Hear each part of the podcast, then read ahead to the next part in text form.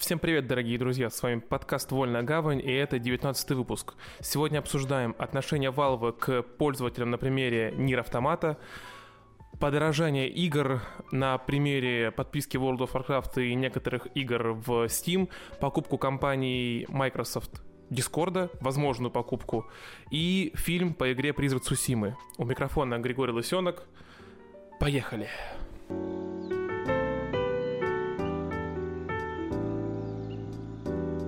А, ну, что тут можно рассказать? Начнем мы с э, Valve и их отношения к игрокам, в принципе, и к проверке технического состояния их продукции.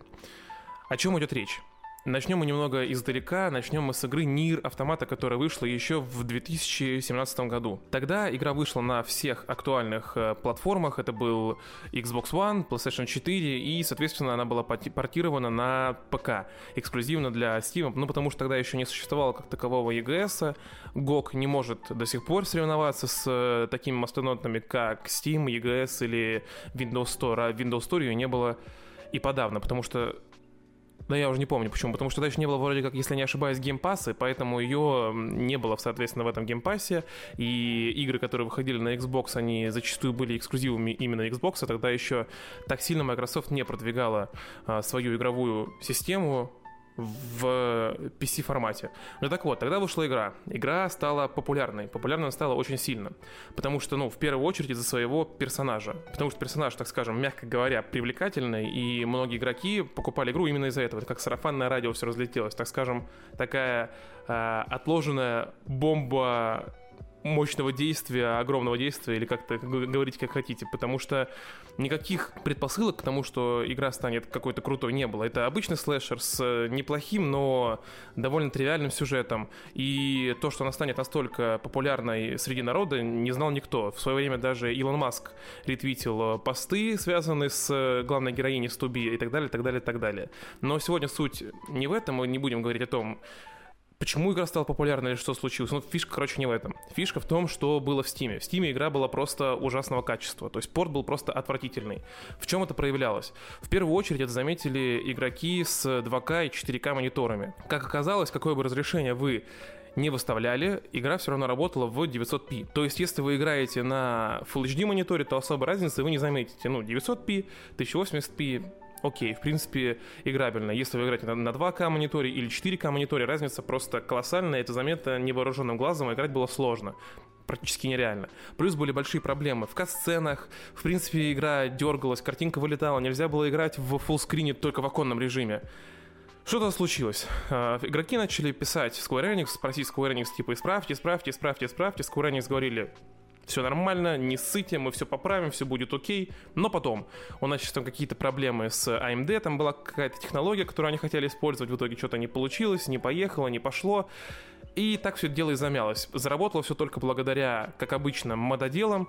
Какой-то неравнодушный игрок написал мод, который исправлял все эти ошибки, и игра, в принципе, стала играбельной. Игроки продолжили в нее играть. Шло время, и буквально на прошлой неделе, если я не ошибаюсь, ну, в общем, совсем недавно, Игра была переиздана и релизнулась в Game Pass е. Она появилась в Game Pass е, то есть на всех актуальных уже ныне платформах, ну, на всех актуальных платформах имеется в виду на PC и Xbox. С Sony такой истории я не слышал. В общем, она появилась в Game Pass е, появилась отдельно новая версия для Xbox, то есть там хорошие текстуры, хорошее качество, высокий FPS, все зачепись. Но как бы появилась, появилась, хрен бы с ним. Но так как она входит в подписку Game Pass, она оказалась еще и на PC. Проблема в чем? На ПК для игроков, у которых есть подписка на расширенный геймпас, которые могут играть через Windows Store, эта игра работает нормально, то есть патч есть. Square Enix э, что-то сделали, и игра начала работать лучше. То есть вы можете играть с любым разрешением, игра больше не вылетает, если вы играете э, не в оконном режиме. Э, нет проблем в катсценах, нет проблем в самой игре, в принципе нет вылетов.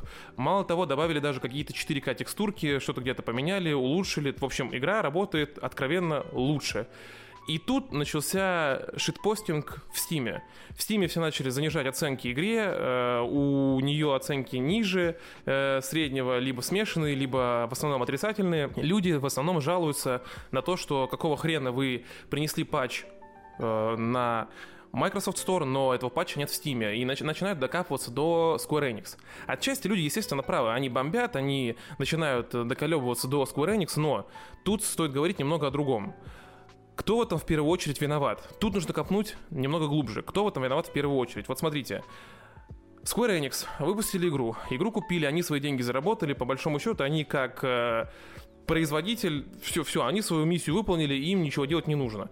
Игроки их просят э, добавить э, какие-то улучшения, улучшить саму игру, но, скажем так, Square Enix похрену. Вы уже купили, вы уже нам деньги занесли, все равно вы свои э, допы купите, потому что вы не делаете рефанды, все будет окей, мы спокойно ничего мы делать не будем. Valve на это тоже закрывает глаза. Ну, не работает, не работает, нам-то какое дело. Вы купили игру, вы в нее играете, все, хотите сделать рефанд в течение двух часов. Какой же здесь подход у майков? Майки решили, нам важно, как игра будет выглядеть на нашей платформе. Мы хотим, чтобы она работала хорошо. Мы хотим, чтобы качество игры было высоким. Для этого они говорят Square Enix, так, чуваки, вам нужно поправить вот это, вот это, вот это, вот это, потому что если это не будет исправлено, игра будет работать плохо, будут плохие отзывы, а мы этого не хотим. Мы хотим, чтобы игроки, которые сидят на нашей платформе, насладились игрой и кайфовали. Square Enix, естественно, получили за это деньги дополнительные, им занесли майки, Square Enix все сделали, все окей.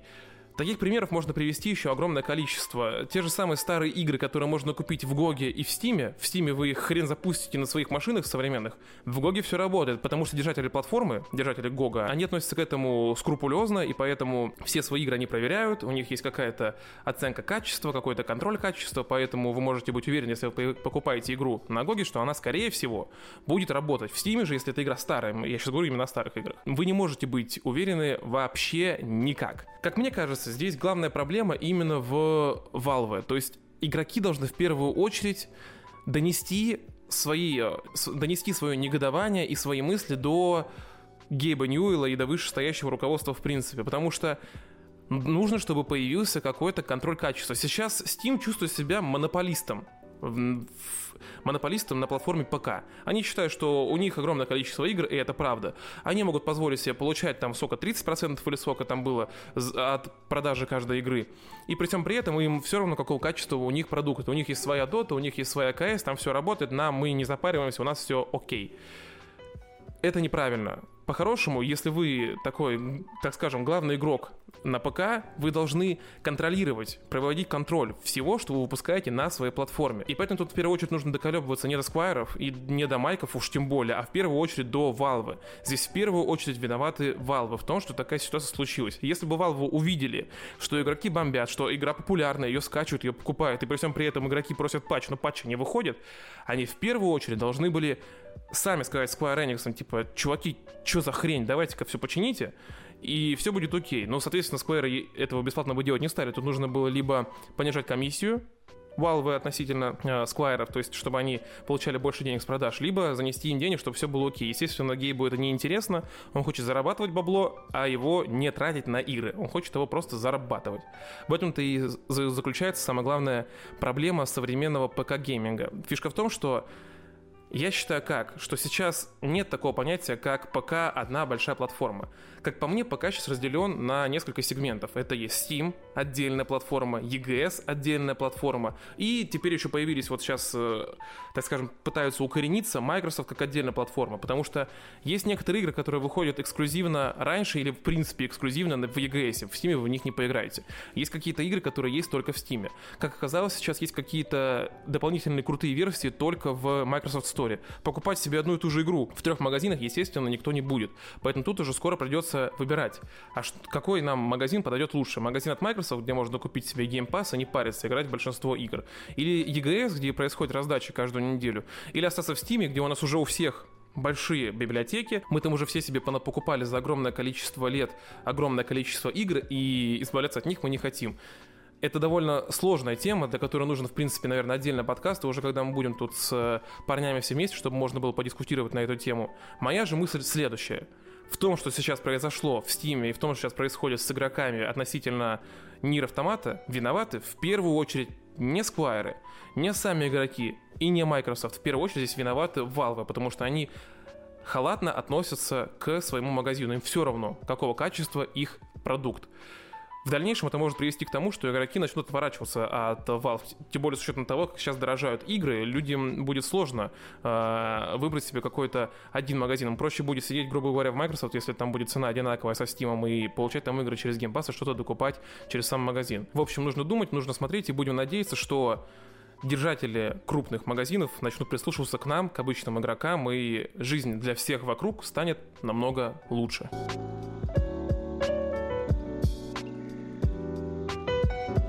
Следующая тема, которую я хотел с вами сегодня обсудить, это подорожание игр. Первое, что хочется сказать, а мы вам говорили, мы говорили об этом, наверное, уже не один раз наших подкастов. Особенно э, мы понимали эту тему Яра в позапрошлом подкасте, когда мы были с Сашей вдвоем. Он есть только, к сожалению, в аудиоформате, но все ссылки будут в описании. Можете подписаться на нашу группу ВКонтакте, на наш телеграм-канал. Там мы рассказываем только о видеоиграх, какие-то там новости, истории и так далее. В ВК же мы рассказываем, в принципе, о популярной культуре.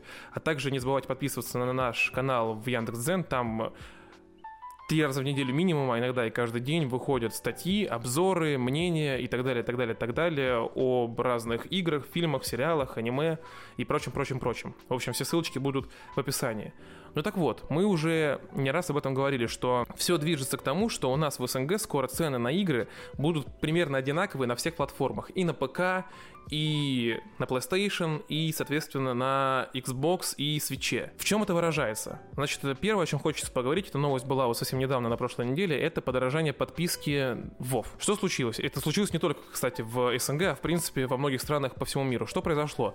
Подписка в СНГ теперь будет стоить вместо 550 рублей в месяц 650 рублей в месяц. Это если вы будете покупать подписку еженедельную, э, ежемесячную, извините.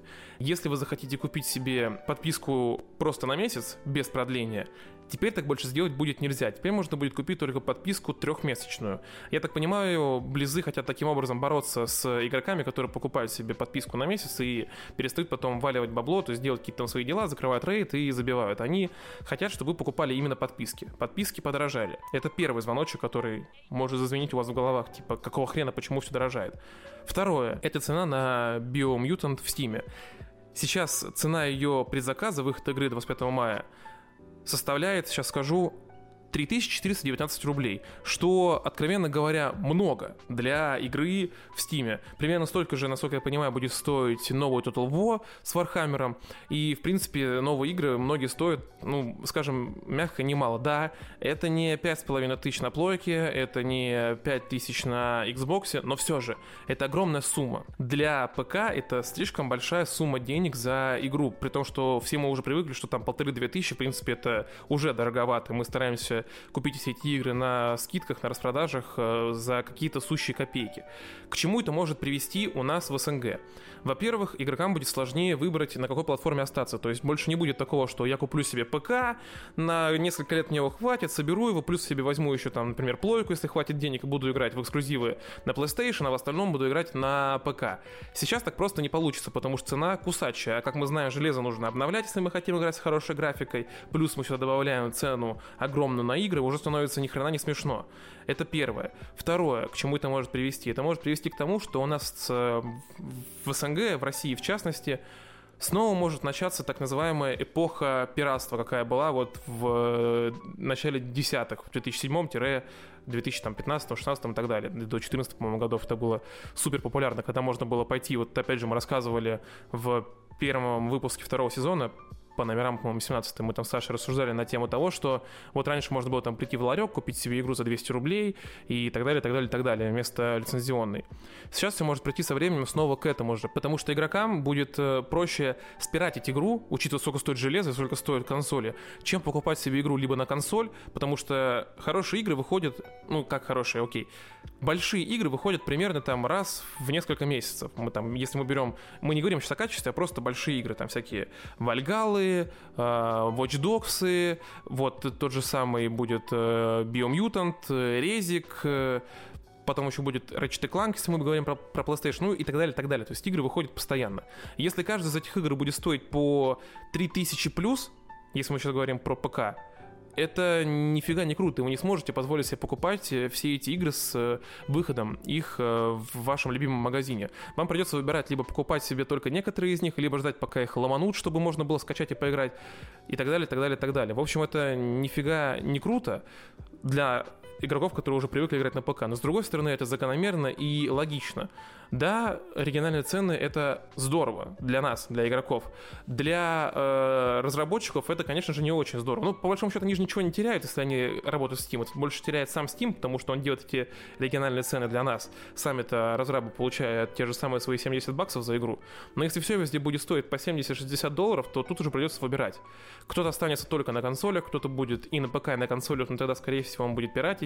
Мы сейчас не говорим о каких-то мажорах, которые могут позволить себе играть э, во все, на всех платформах. Так что ситуация ни чуточку не веселая, и эта тенденция заметна уже давно, потому что это началось еще с переиздания Border... Tales from Borderlands, по-моему, от Telltale. Там уже игра стоила одинаково на всех платформах, даже включая EGS, кстати. Так что посмотрим, как все это развернется, и будем надеяться, что региональные цены хотя бы на ПК все-таки останутся в нашем регионе, и, может быть, даже эти региональные цены придут и на PlayStation, что было бы очень здорово, и на Xbox, и так далее, и так далее, потому что очень уж не хочется, чтобы цены на все игры, на всех платформах составляли 70 долларов плюс, и, в общем, это будет грустно. Подождем, посмотрим, понаблюдаем.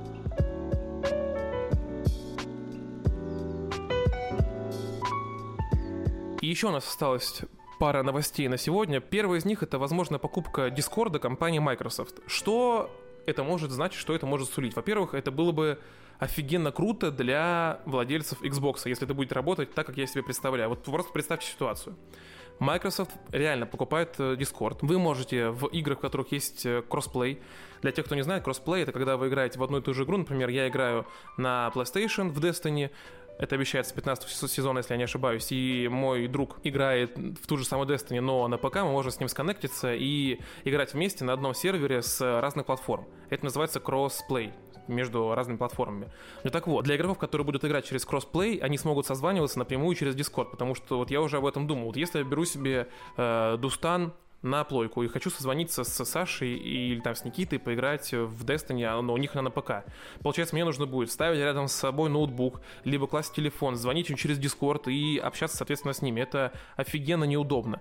Если Microsoft выкупит Discord, они смогут его интегрировать в свою систему. Скорее всего, они так и сделают. И тогда вы сможете созваниваться между Xbox и ПК, что было бы офигенно круто и удобно вот для таких кроссгенных, кроссплейных э, игр. Это было бы очень-очень круто. Новость, конечно, пока что не подтверждена, но лично мне хотелось бы, чтобы это случилось. Это было бы реально здорово. Это было бы очень круто. Это было бы очень круто для пользователей Xbox. Посмотрим, насколько это будет правдой. Реально ли они выкупят Discord или нет. Но если они выкупят Discord, и это будет так, как я себе сейчас вот все обрисовал, ну, это круто. Я тогда буду завидовать владельцам Xbox, потому что вот такой созвон во время кроссгенных игр, кроссплатформенных, это, это круто.